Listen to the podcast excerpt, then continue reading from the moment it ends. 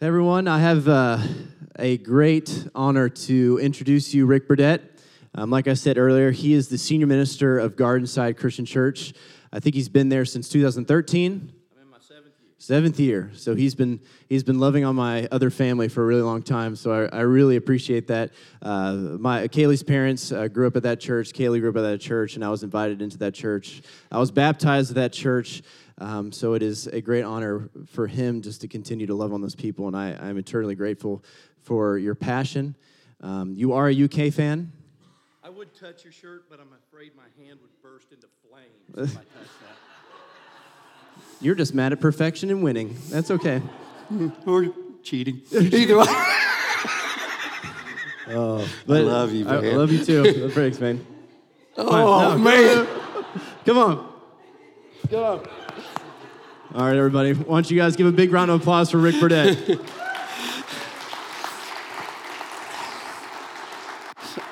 So I'm, I'm so grateful for this church, and uh, uh, I'm going to tell you just from the get go that you are a blessed church.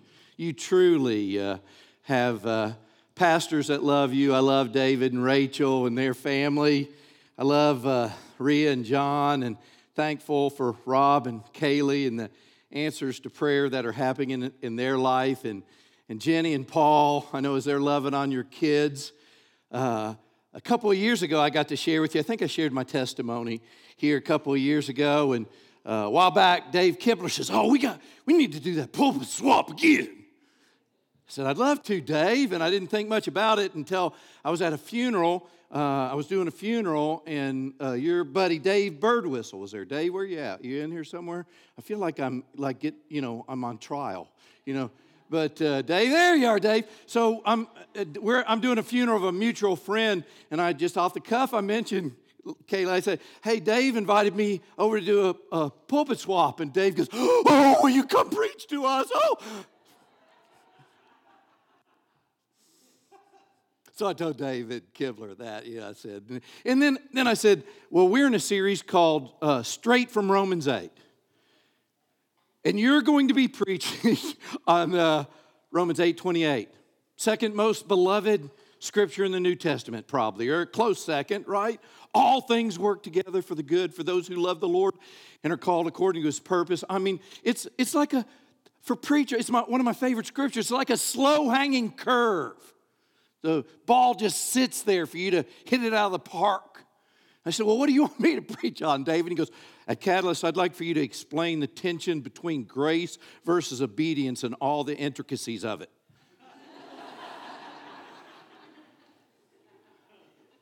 I said, Dave, man, I gave you a slow hanging curve, and yours is a Nolan Ryan 100 mile per hour fastball over the outside corner, man. So we'll give it a shot this morning. I truly, truly love this church. I love my ministry at Gardenside, but I have a great, great deal of gratitude for Catalyst and your staff here and, and uh, for you loving on Rob and Kaylee and others that uh, are, are part of uh, our, family as well. Uh, so as we start this morning, I, I thought I'd share with you under that theme, grace versus obedience, the gospel misunderstood. And when Paul writes to the church at Timothy, which is being pastored by his son in the faith, uh, uh, son, uh, the son in the faith, Timothy, he writes to the Ephesians in Ephesians chapter 2, verses 8 through 10, uh, scripture I'm sure you're familiar with. And Paul writes these words. He says this For it is by grace you have been saved through faith. And this is not from yourselves. It is the gift of God, not by works, so that no one can boast. For we are God's handiwork, created in Christ Jesus to do good works, which God prepared in advance for us to do.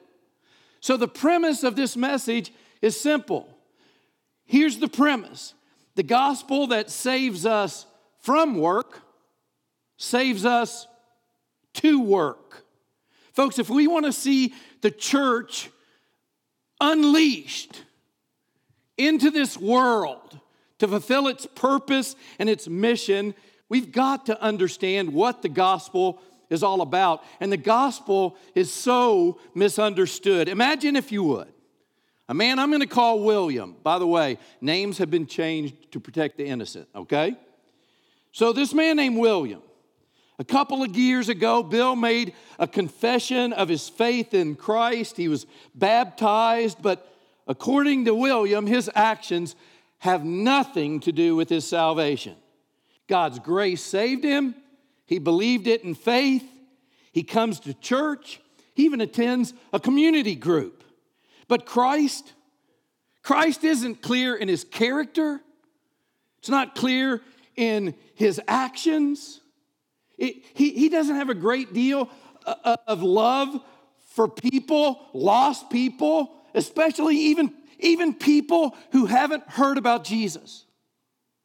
He will tell you that, listen, I just don't have time for stuff like that. And although Bill believes there's no real fruit other than religious activity in a cultural Christianity. Or imagine Mary. All her life she has been in church. She is a Buick. You know what a Buick is? It is a brought up in church kid, okay? Any Buicks here? Yes, a lot of Buicks, all right? And so Mary, even though she's she's Mary's been baptized four times. Mary has listened to sermon after sermon. She has attended every single Beth Moore Bible study that's ever been in existence. She wants more than anything to please God. She works extraordinarily hard to do everything she can to please Him, yet Mary never feels like she's done enough. She never feels like she's worthy enough. She never feels like she's good enough. And both Bill and Mary, both Bill and Mary attend Catalyst and Gardenside Christian Church. Bill thinks obedience has nothing to do with his salvation, and Mary thinks work has everything to do with hers. Both are confused. And I would share with you this morning both are wrong. And until they get a right understanding of the gospel, they can never really accomplish the purpose and meaning that God has for their lives. If you want to free people to be what Jesus wants us to be in this community, in this country, in this world, then the gospel is the foundation and the motivation for what we do. That's why it's essential for you and I, for Bill and Mary to understand that we have been saved from work to work. What do I mean, saved from work? I'm not sure which one scares me the most when I talk to you about Bill or Mary. Not sure. Which one scares me most in their misunderstanding of the gospel? But when Mary hears the radical challenge of Jesus saying this deny yourself, Take up your cross and come follow me. Mary instantly thinks, oh, oh I've got to do more. I've got to sell my house. I got to get rid of my Kia. I got to go to Zimbabwe. Zimbabwe. You know, I've got to sacrifice all, everything I have for, for orphanages and, and starving children. I've got to earn this. One of my favorite movies, my favorite movie, is a movie called Saving Private Ryan.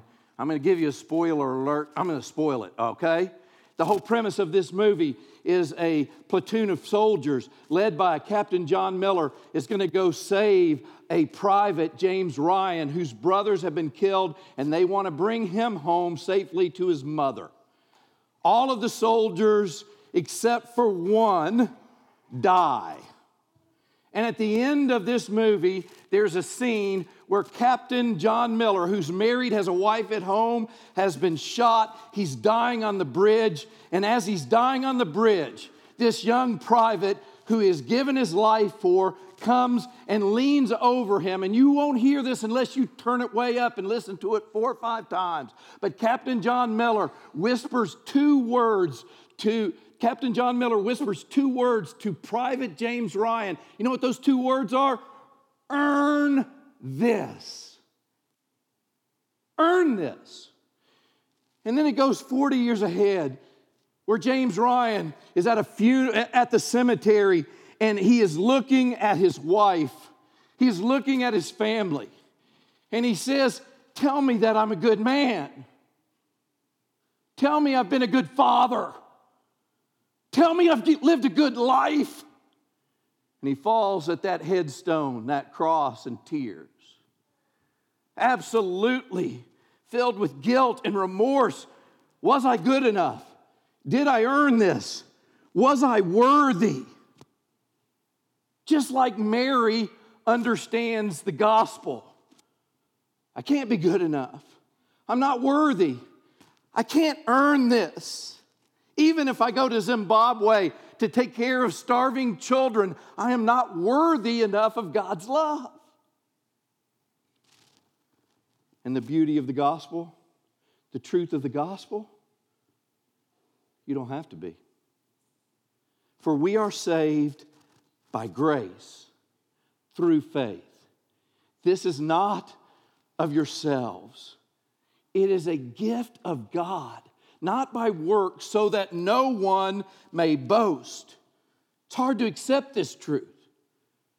We want in America to earn our own way, to pull ourselves up by our own bootstraps, to do what we are told to do. And folks, within our nature, we want to earn this in spite of our unworthiness, despite of being hopelessly lost in sin. Please understand the scripture does not teach us that we are sick in our sin. The scriptures teach us that we are dead in our sin. Dead people don't need medicine. Dead people need a resurrection. Jesus loved us so much, he gave his life. God in the flesh, who lived a perfect life, one that you and I could not live he kept all of God's commands perfectly. He alone was faithful enough. He alone was compassionate enough. Jesus alone was obedient enough. And although Jesus was free from sin, he bore the penalty for all our sin on the cross. One man, one sacrifice for all time, for all people. The cross absolutely proves Jesus was human. He died, and the resurrection absolutely proves that Jesus is divine. He's God. He rose from the grave because on the cross, He paid for the wages of our sin. By the way, what are the wages of sin? They're what? He paid wages we could not. And he proved that it was stamped paid in full when he whispered the word tetelestai on the cross because he rose victoriously from that death. And to Mary and to all those who struggle with working hard enough, when you turn yourself to trust in this Savior, he cleanses all our sin. He takes a rebellious heart and makes it obedient. He clothes us, clothes us with His righteousness. The starting point of your eternal life and my eternal life is an obedient surrender in a death, a burial, and resurrection in Christ when I was 17 years old. In fact, I'll share with you January 17, 1978, I gave my life to Christ because for the last eight months before then, He had absolutely cut my heart and showed me my sin. He pulled me to a relationship with Himself. And when I surrendered to Christ, I wasn't just getting wet to get baptized. I knew that the old Ricky had to die all the rebellion, the selfish attitude, The sinful hurt that I'd heaped on everyone had to change. Jesus' Spirit had cut me to the core, convicted me of this sin. He cut me and brought me to a place of healing. My baptism wasn't a bath, it wasn't an outward cleansing, it was a surrender and repentance to be united with Jesus in his saving death, buried in Christ, so I could rise and live a new life because his spirit made me new. He forgave all my sins, they were washed clean. He gave me the gift of God. He gave me the gift of His Spirit to live in me and you. Why do I believe this is essential? Why do I believe it's not a work? By the way, I didn't have to work very hard when I was being baptized. I pretty much stood there and they dunked me. Wasn't real hard work. I believe it's essential because unless you die to your old self and receive God's gift of grace through faith, you can't be saved. You can't be born again. Can you just get wet? Absolutely. In Mark 16 16, Jesus says, He that repents and is baptized will be saved. Repents and is baptized, they'll be saved. In Acts chapter 2, verse 38, Peter has just preached the first gospel sermon on the birthday of the church. He's told them the life, the history, and the plan and purpose of God through Jesus Christ. And he says, This Jesus, whom you crucified, God has made both Lord and Christ, King and Savior. And the Bible says on the invitation of this birthday message to the church, it says that they were cut to the heart. You understand what's happening there, right? The message of Jesus, the gospel has been preached, and sin has been convicted. Hearts have been absolutely cut. And they cry out in response to this cutting of the heart what should we do? And Peter says, Repent and be baptized in Christ Jesus for the forgiveness of your sins, and you will receive the gift of the Holy Spirit. This promises for you, for your children, for this whole generation, for all whom the Lord our God will call.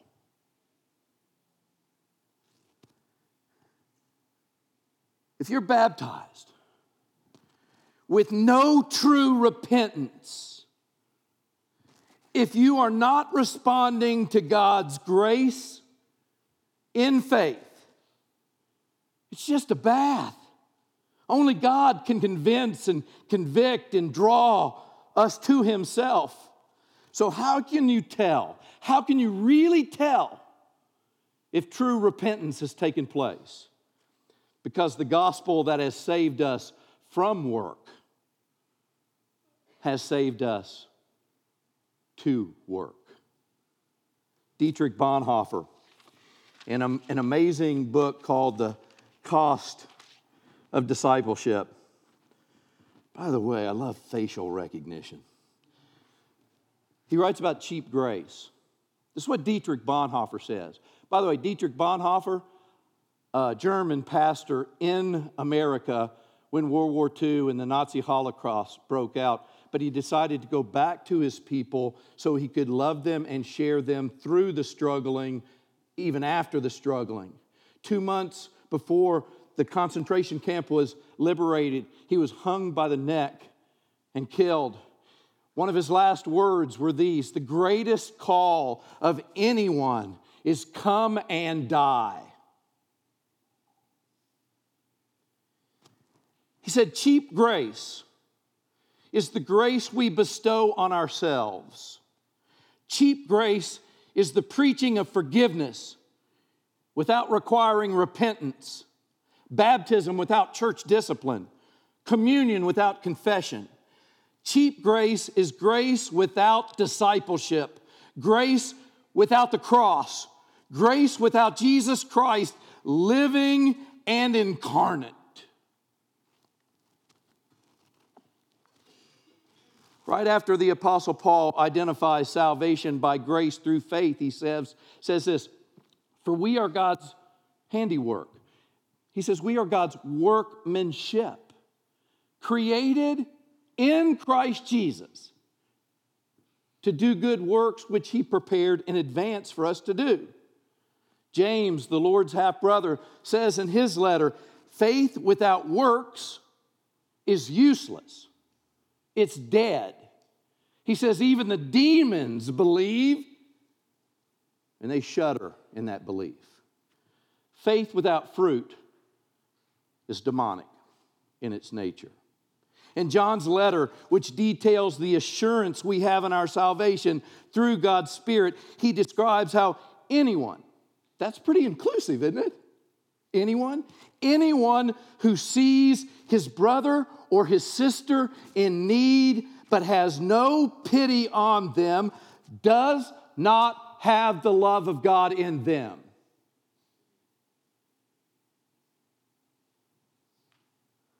Our misunderstanding of the gospel comes because in the Bible, sometimes the word works can mean something negative, and sometimes it can mean something very positive. The same word works, but with two meanings.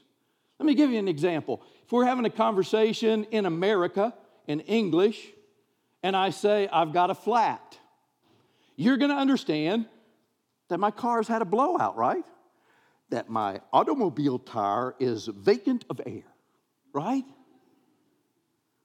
I got a flat. But if I'm in England, and I'm not going to do it with an English accent because my mom's from Quicksand, Kentucky, and it will sound horrible. But if I'm in England and I say, I got a flat, the people that are part of that conversation are going to believe I am moving into a new apartment. Is it the same word? Is it flat? I got a flat tire. But in England, I have a flat, means I'm moving into an apartment. Same word, right? Same word, but two distinct meanings. Sometimes in Scripture, the word work means something positive in Scripture. Actions fueled by faith for the glory of God. Work, actions, deeds fueled by faith for the glory of God our Father. Every time James refers to a work in his letter, that's what he means a deed or action spurred on by love.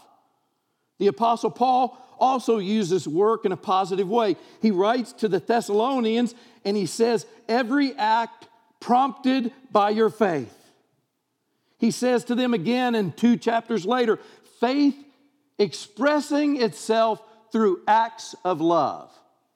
So, works can be a positive word. Action spurred on by our faith and obedience to God. Sometimes in Scripture, the word can be in a negative sense. Like in our text, where he says, We are not saved by works. He's talking about actions in the flesh. He's talking about a desire to be worthy of God by some duty or obligation to the law, trying to merit the righteousness of God on my own. When you use works in that method, it's a negative word. The gospel saves us from that kind of work. So I'd want to tell Bill something important. I'd want to share with this with you. So-called belief or faith without acts prompted by that faith are a farce. Real faith always creates fruit. Faith is obedience in love. Faith is an action word. I love this quote from David Platt in his book Radical Together.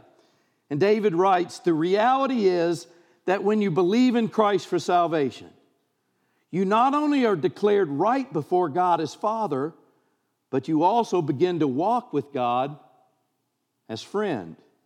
In addition to new birth, Jesus gives you new life, a life of joyful obedience and overflowing love. So when you hear Christ's radical call to live sacrificially, you do not think, in the gospel, I am free to flout his commands. Instead, you think, in the gospel, in the gospel, I'm free to follow his commands. And the faith that God has graciously given to you begins to produce radical fruit from you. That's what being saved by grace through faith is all about. That's how we are unleashed by the gospel as the church instead of being held captive by guilt. True faith in Christ inevitably produces great fruit for Christ, not works fueled by the flesh in an attempt to earn our way home. All of it is by grace. Christ is the generous gift of God. For God so loved the world, he gave his only God begotten Son. Grace is about faith given from God, it is the fruit of God. And work is a generous response to God's gift. It's how one who has been given grace gives honor and glory to the one who has given him that grace. Right? So, as I end, because there's never been a bad short sermon, Wayne Smith, my mentor, used to say, Well, here was, here's what you do you have a great introduction, you have a great conclusion, and you jam those suckers as close together as you can. Okay? so, in conclusion, the problem is we don't understand the spirit of adoption. This, the most difficult people that Jesus messed with, hung around with, had any time with, the most difficult people he had to deal with here on earth weren't the outcasts and sinners, were they? What were they? They're religious people. Uh, they were individuals who believed that they had a special relationship with God because they were children of God by heritage. And the Pharisees believed that outwardly, if they looked the part and if they acted the part, that they had earned a special place within the family of God. They felt a sense of entitlement. They were children of Abraham, children of God our religion will save us. I have another quote. It's by Pastor Paul Washer. I love facial recognition. Here's what he says A lot of people think that Christianity is you doing all the righteous things you hate and avoiding all the wicked things you love, in order to go to heaven. And he says, No, that's a lost man with religion. A Christian is a person whose heart has been changed, they have new affections. It's a great quote, isn't it? True quote, too. Maybe a little like Bill the Pharisees thought that they'd earned their salvation. It was a ticket to get them out of hell free. The Pharisees thought they had that special place just because of who they were and how they looked in cultural religion.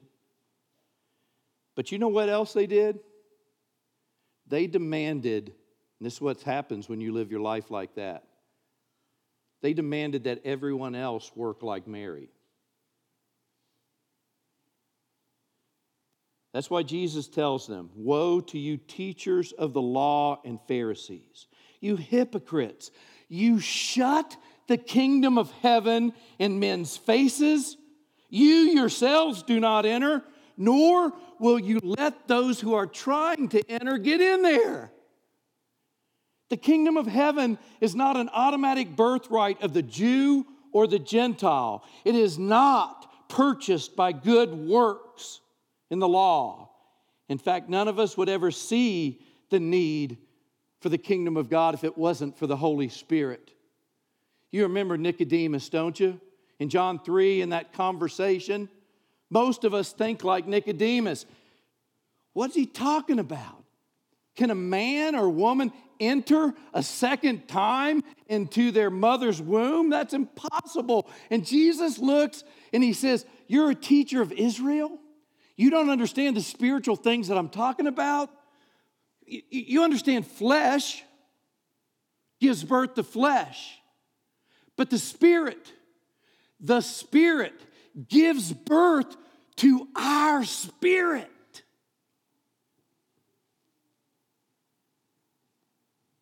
In John 6 44, Jesus tells the Pharisees this. He says, No one, no one can come to me unless the Father who has sent me draws them, pulls them. No one, no Jew, no Gentile, no white person, no black person, no rich person, no poor person, no one, no pothead, no absolutely straight A scholar, no one no one can come to me, Jesus says, unless the Father who sent me begins to draw them. That's why it's grace. God is the seeker, not us. God is the magnet pulling us to his Son. And Jesus looks at the teacher of Israel and he says, It's the Spirit, not the flesh. Romans 8:10 says, If Christ is in you, it's a conditional statement. Romans 8:10 says, If Christ is in you, your body is dead because of sin. And we know that's true, don't we? This body is a tent. I heard JK and others talking about tents. Do you want to live in a tent permanently, JK? No, because after about a week with you in it, it smells like old sweat socks, okay? It's temporary. Paul says this body, it's like a jar of clay. It's not permanent. It, it, it's going to die because of sin. This body, like, body likes Twinkies better than broccoli. I promise you, that's what we live in. But then Paul says, Yet, even though that's going to happen, even though that's true for every one of your body is going to die because of sin, yet your spirit is alive because of righteousness. You remember Bill? You remember Mary? Bill has no real desire to live any differently than he did before his profession of faith. Mary constantly lives in a state of guilt and insecurity. The gospel hasn't become good news to either Bill or Mary. One thing salvation is his get out of hell free card. Right? You feel me? I got baptized. I'm, I'm in. I don't want to be a post toasty, so I'll, you know, give me my ticket. You feel me, right?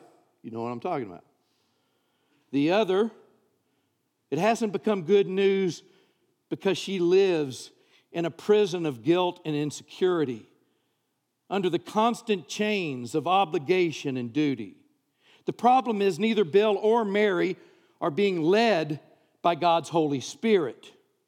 One is not relying on the Holy Spirit to put to death the misdeeds of the body.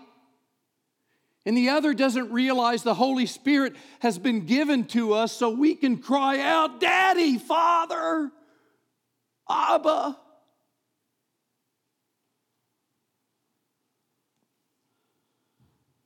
Mary lives with God as a stingy judge waiting for her to mess up. Not a gracious, good, good father. The gospel will always be misunderstood by both those who try to earn God's favor under the crushing weight of the law and those who believe grace is cheap and allows you just to believe and have your get out of hell free card. Because neither understand adoption, neither understand what God's Spirit is calling us to be, what God is doing, and they won't allow Him to do it either. You see, God's Spirit works to bring us to an intimate relationship with our Heavenly Father. God's entire purpose before creation is to have an intimate relationship with his creation. In Romans chapter 8, verses 11 through 17, here's what God's word says concerning that.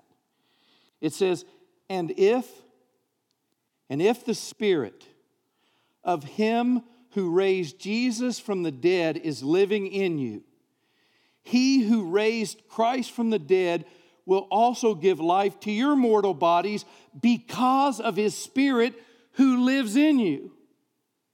Therefore, brothers and sisters, we have an obligation, but it is not to the flesh to live according to it. For if you live according to the flesh, you will die. But if by the Spirit you put to death the misdeeds of the body, you will live. For those who are led by the Spirit of God, are the children of God. The Spirit you received does not make you slaves so that you live again in fear. Rather, the Spirit you received brought about your adoption to sonship, and by Him we cry, Abba, Father. The Spirit Himself testifies with our spirit that we are God's children. Now, if we are children, then we are heirs heirs of God and co heirs with Christ, if indeed we share in his sufferings, in order that we may also share in his glory. So, one of my favorite stories is written in Max Lucado's book called The Applause of Heaven. And Max Lucado says, I love facial recognition. Says, I knew a woman who for years was married to a very harsh husband. Each day she would leave, and he would leave her lists, lists of work that she was to complete, and they were always lists that was almost impossible to complete.